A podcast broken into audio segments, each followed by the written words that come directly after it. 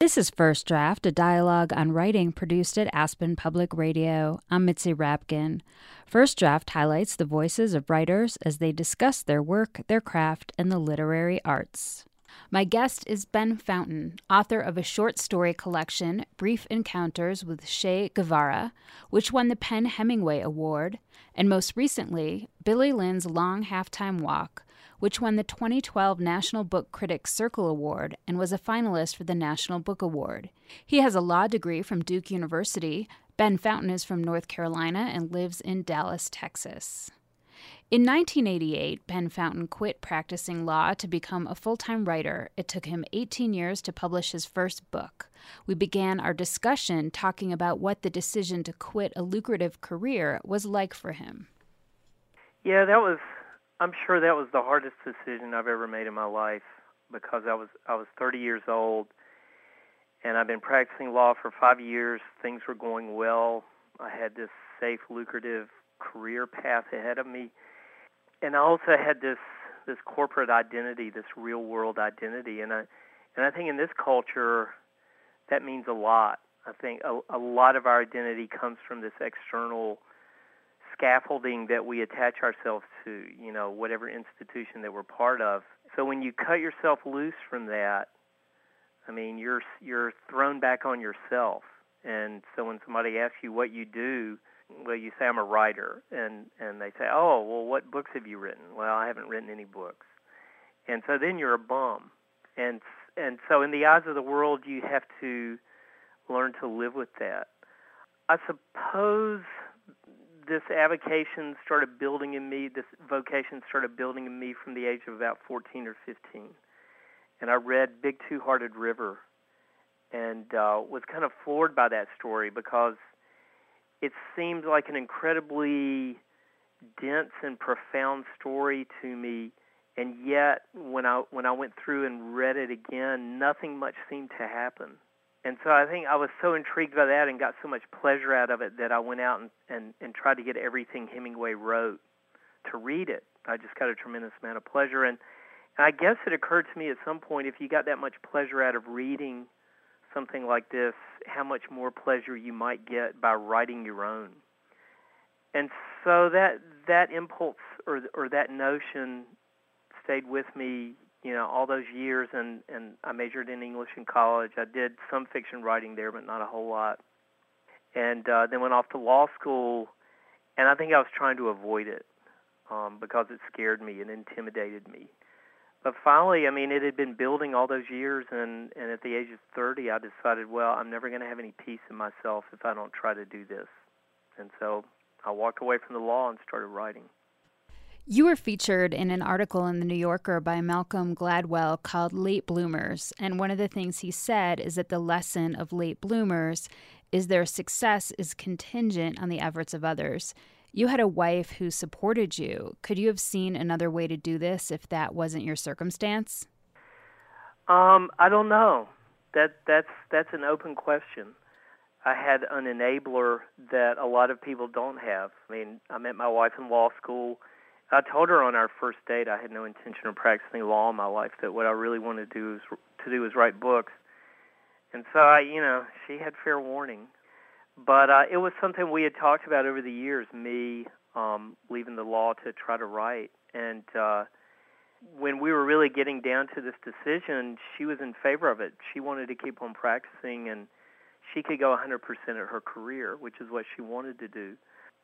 But uh, if I hadn't had that kind of situation, if I'd been the sole breadwinner or the main breadwinner, it would have been very tough. And I think people who, especially young people who, I mean, they want to write, they want that to be their life's work. Um, this this problem of making money, it's going to be a major challenge.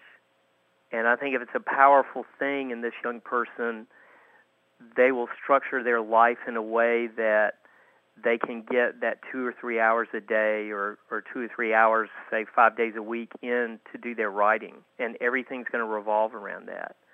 Um, I think it's, it, it takes that amount of, um, of desire and, and planning to, to live in this culture as a writer and try to make it. So, you know, after you quit and you and you just started writing and I know you were very disciplined. I think I read you wrote from about 7 or 7:30 until noon, had lunch, took a nap and then wrote until 3. What was that like for you in your head when you just sat down to write your first story? And I mean, obviously, well, writing is something you get better at. So, how did you feel about what you wrote and your path? Um, well, let me say that it it took me a while to build up to writing five to six hours a day. At first, I was good for about three or four hours, and then my brain was fried. And um, and so I would have lunch with my you know my law firm friends, and and they would say, well, you know, how, how many hours are you working a day? And I'd tell them, and they'd say, God, man, you are a bum. And I said, well, look at it this way: how many hours of the day when you're at work are you concentrating a hundred percent? And I think when you look at it that way, you realize that that's why writer, not so many writers write more than five or six hours a day, because you have to give it hundred percent. And we only, most of us only have so much mental capacity before, you know, the brain starts to short out.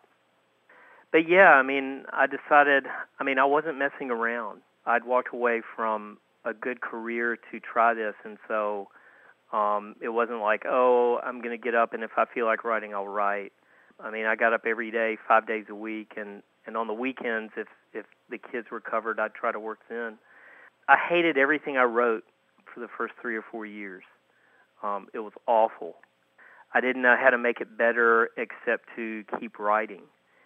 Over time, you know, certain things would start to please me. Well, you know, I wrote a decent phrase there, or I came up with a decent sentence, or there was an insight that that gave me pleasure. But those first three or four years, um, it's not easy, you know, doing work when most of what you produce you find nauseating. But I suppose, you know, on some level, I realized if I was ever going to get to um, the kind of writing that would please me, this is what I had to do. I had to figure it out on the page, line by line. You're listening to First Draft, a dialogue on writing produced at Aspen Public Radio. I'm Mitzi Rapkin. My guest is Ben Fountain, author of the novel Billy Lynn's Long Halftime Walk. So, do you find writing hard? Oh, it's awful. It's awful in the sense that uh, it's the hardest thing to do, but by the same token, it's the most satisfying. And um, and I'm happy to say that that over the years, it has brought me more pleasure and um and now I, I really, really look forward to sitting down at the desk every day. Uh, over the years, I've gotten to the point where I can sit down. I've got my cup of tea, and and I pick up my pen, and um, and pretty quickly, you know, I'm in that story. I'm in the in the sto- in the world of the story. It's that kind of concentration uh, where you lose yourself, that sense of yourself, and it's only the thing you're working on. And uh, I, I, I'm happy when I'm when I'm in that zone. How did you know that your work was getting better? I mean, what what signaled to you when you read it and you knew it was bad, and then you read it and you thought, mm, that that's better? Uh, let's see. I wouldn't gag. I think part of being a writer, becoming a writer, is developing a critical facility for your own work and being able to recognize what's bad, what's good, and what might become good with um, more thought and more work. And also reading like a writer. You know, before I started writing, I read, you know, like everybody else. I read to see what happens next. Over time, I started to realize that I need to figure out how these things get put together. And so I started reading with a pen in my hand, and I started marking things up and you know trying to figure it out on the level of the line and also in larger terms you know like the level of the narrative and and and at the level of individual scenes and then the connective tissue between scenes. Well, I think that's one of the challenges, you know, when people read that I think it took you 18 years to publish your short story collection, that you need, uh, it's a marathon, but did you go in realizing that, or do you feel like people around you realize that in the writing culture it takes that long? I had the fantasies that I expect a lot of um, aspiring writers have, and that would I would write two or three or four years, produce my novel, and you know the wonderful fairy tale story would come true. An agent would find you, they'd send out your novel. You'd start getting short stories published in the New Yorker. Random House would offer you a seven-figure advance, and boom, you're on your way and you're established. And um, and it doesn't happen that way for uh, for most of us. As you say, it's a marathon, not a sprint or even a middle distance race. And what gets you, what keeps you going through all that?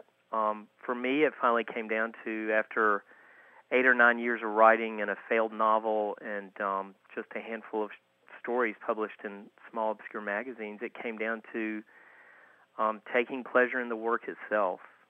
And by then, all those illusions and fantasies had been stripped away and um, I thought, okay, what am I doing this for? I mean, nobody wants to waste their life, and I didn't want this to be a self-indulgent exercise where I'm just sitting there writing to please myself. But on one level, that's what it has to be, and maybe the most important level. I think one of the things I envision that's one of the hardest with language and, and writing is that maybe you have this image in your mind for a story or just a, one simple con- concept like guy meets a stranger and then you start writing i mean it gets more specific than that but in your head you have this vision but then what's on the page doesn't match your vision. Have you had that experience and how have you dealt with that?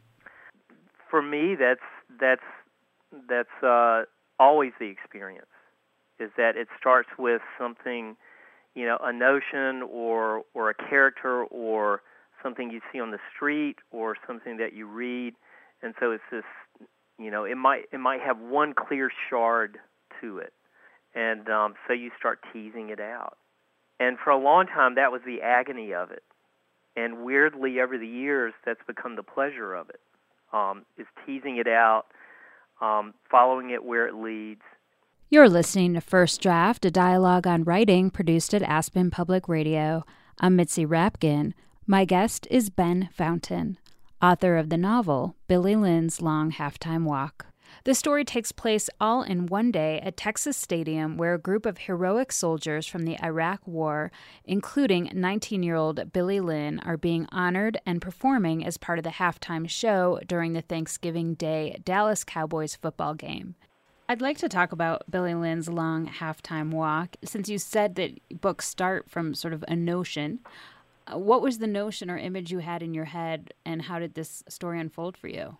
Well, the there was this like this kind of cloud of of anger and confusion and uh, and sadness over where the country had been going um, for the first years of the of um, the first decade of the century, and and especially after 9/11, and it culminated with Bush's reelection in 2004, or you know, actually it was his election um, because he wasn't actually elected in 2000. But to me, it it seemed so clear that that the war had had been sold and and undertaken under false pretenses, and and so how the American people could affirm that by you know giving Bush the majority of the votes.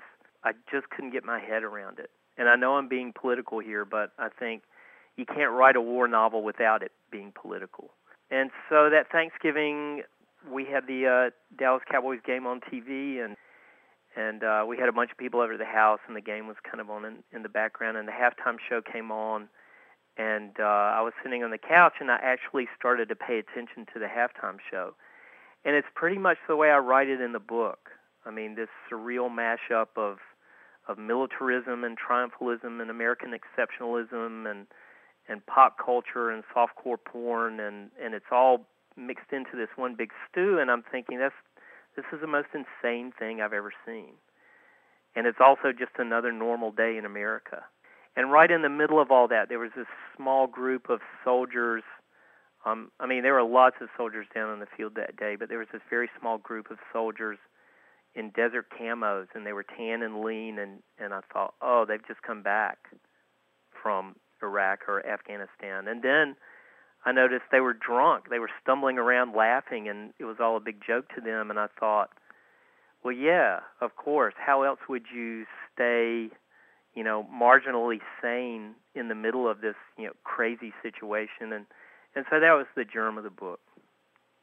What was your approach to writing about war not having served, and did you try to not write it for a while? It was a pretty powerful thing in me right from the start, and and I was working on other things, and so for the next three or four years, my default reading was always military reading, and mostly um, books about the current Iraq and Afghanistan wars. It felt like a story I, I really wanted to explore at some point. And I was very conscious of the fact that I don't have a military background. And um, when you go into something like this, I mean, a, a life experience where it's literally life and death at stake, but it's not your experience.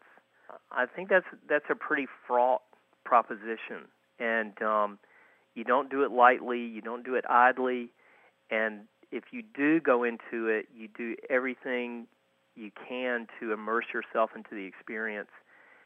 And uh, so I felt I felt like I had to earn the right to try to write a book like that and um, and that started with doing a lot of research. You're listening to First Draft, a dialogue on writing produced at Aspen Public Radio. I'm Mitzi Rapkin. My guest is Ben Fountain, author of the novel Billy Lynn's Long Halftime Walk. There's so much in this book, so many different sort of commentaries on life in America and war. And did these come out naturally or did you plan them somehow? I felt like all that was in there with the germ of the story, and or maybe I didn't think that. Maybe I just sensed it. Um, you get stronger or weaker feelings about ideas, and, especially as you do this work for a while, you start, you know, hopefully to develop some sense of the potential in a particular notion. And with that one notion of those soldiers in the middle of that halftime show, and the fact that they looked drunk to me while everybody else you know was very serious and marching in lockstep and these guys are like for them it's a joke. I felt like there was a lot there. And um uh you know a lot in terms of you know class in america and and uh, spectacle and and marketing you know how things get sold whether they be whether they be actual things or political agendas or philosophies or whatever.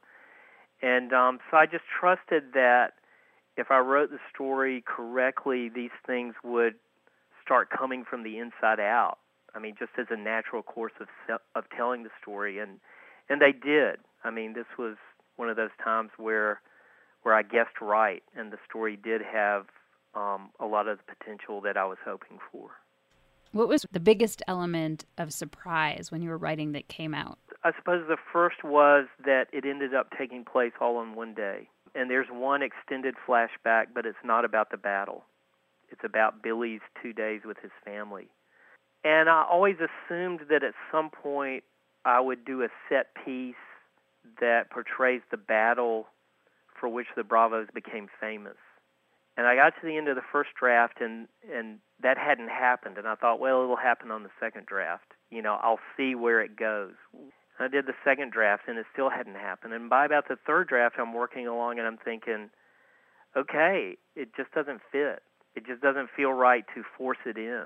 It, you know, the idea started to feel corny to me or predetermined. It's like, well, this is what everybody expects. You know, this big set piece that's going to lay out the battle and and it's going to show the horror of war and and you know the reader will will turn away and say oh god war is horrible you know in this in this kind of satisfying way and uh and I thought no I'm not going to give the reader that I'm going to give the reader what the soldiers experienced and that was bits and pieces and fragments and confusion and bewilderment and it's just going to be pieces of it. I'm not going to give you the whole thing. So that was one surprise.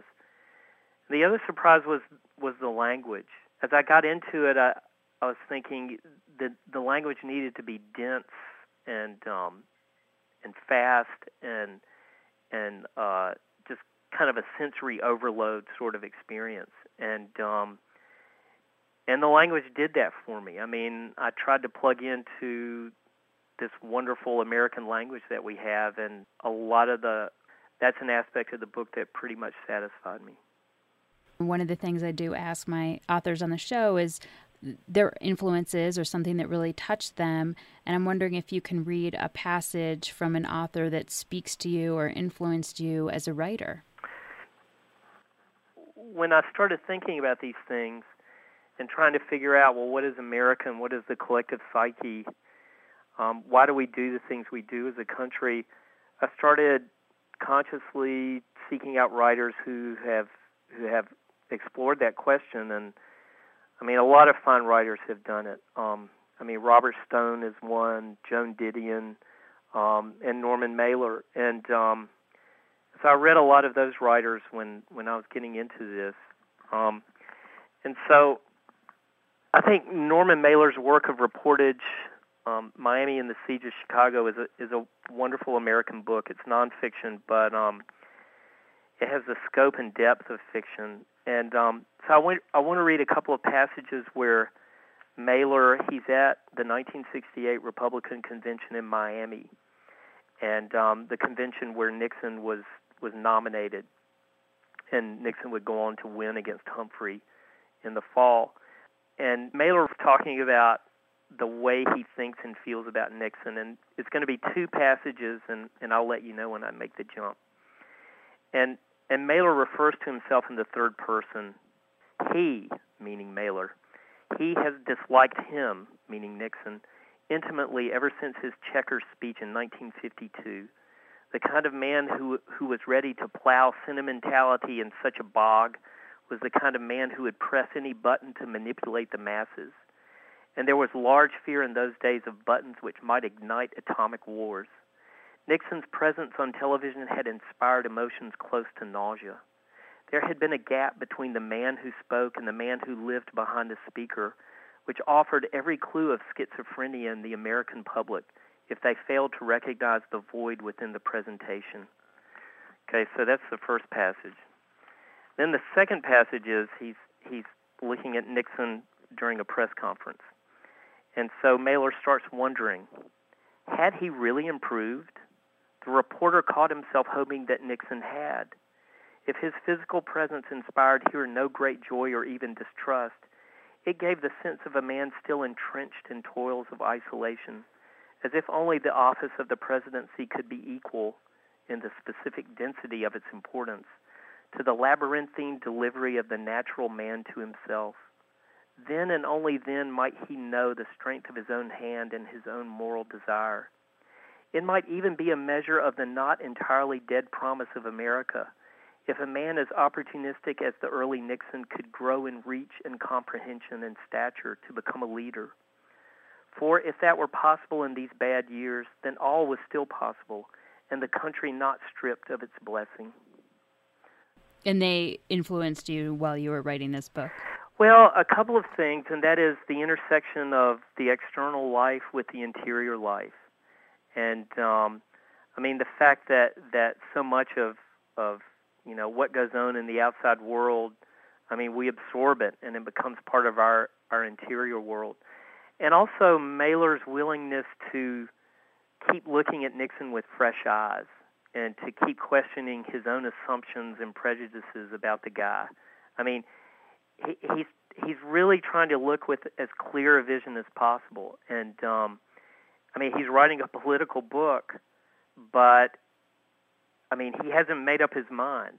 He's he's still in the process of of of trying to figure out what's real and what's out there. And so, um, so that passage I found, you know, really instructive on a lot of levels. And what about as a writer something that you were trying to capture and it that you that you wrote and it can be something that was hard to write or something that changed from the first draft or something that you you liked?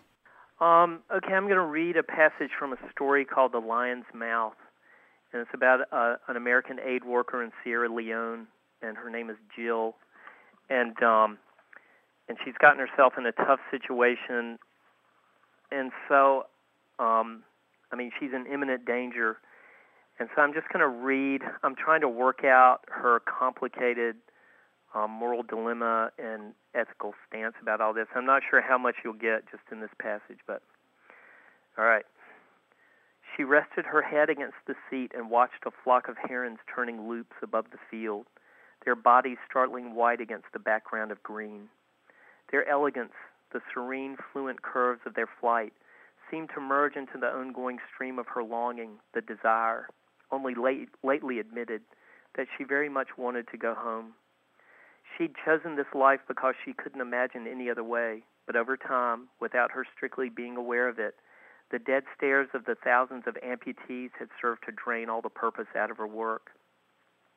Those stares, the aura of hopelessness that always settled over the camps, implied that they knew something Jill didn't, a basic fact that had taken her years to understand. They were finished, their lives were over. If not now, then soon, and this applied to virtually, virtually every other Leonean as well. Her work was a delaying action at best, a brief comfort and hope to a very small few. She was handing them a glass of water through the window while the house burned down around their heads. She couldn't save them. She couldn't save anyone but herself, which made her presence here the worst sort of self indulgence her mission a long running fantasy. I'll stop there. Interesting. And why did you choose that? Because it was so damn hard to write. and it goes on. I only read you about half of it. Um, because then she starts thinking about a diamond smuggler who she's be- become romantically involved with, and, and in a weird way starts to admire. Her. She starts to admire him. So was it just sort of trying to get at the truth of what she was seeing that was hard? Yeah, just trying to follow her as she's working it out in her own mind. But not specifically through a train of thought, but more a settling of thought and emotion and just, you know, this kind of meditative backing and feeling. I have a few uh, more questions that I ask all my authors. Uh, the first one is Where do you write? I write in the converted garage of my house. And what do you do or where do you go when you want to get away from writing? Um, on a daily basis, once I'm done writing, I try to get outside and sweat, either by doing yard work or working out, or um, and then you know, like for extended periods of time, I, I I go away, you know, wherever. I just get away, get out of town. And who do you show your work to first to get feedback? My agent. And how have you dealt with rejection? Badly. I mean, for a bunch of years, every time I would get a rejection, it would be like the psychological equivalent of of their withdrawing permission to write. And um, once I figured out, well, you know, it doesn't matter if I get a rejection. I, I'm still writing. I could handle it a lot better. One thing I've discovered doing this kind of work is that failure is necessary. It's it's part of the business. It's part of the work. And you know, you figure out a way to take those hits and and keep on doing your work. And what is your favorite word? Oh man, what is my favorite word? Um, uh, uh, uh, uh, uh. I don't know. I could be sentimental and say love. That's okay, and you don't have to have one. we'll go with love. You've been listening to First Draft, a dialogue on writing produced at Aspen Public Radio. My guest was Ben Fountain, author of the novel Billy Lynn's Long Halftime Walk. You can follow First Draft on Facebook. Just look for First Draft, a dialogue on writing, and click like, and on Twitter at First Draft APR. You can email me at firstdraftwriters at gmail.com. I'm Mitzi Rapkin. Thanks for listening.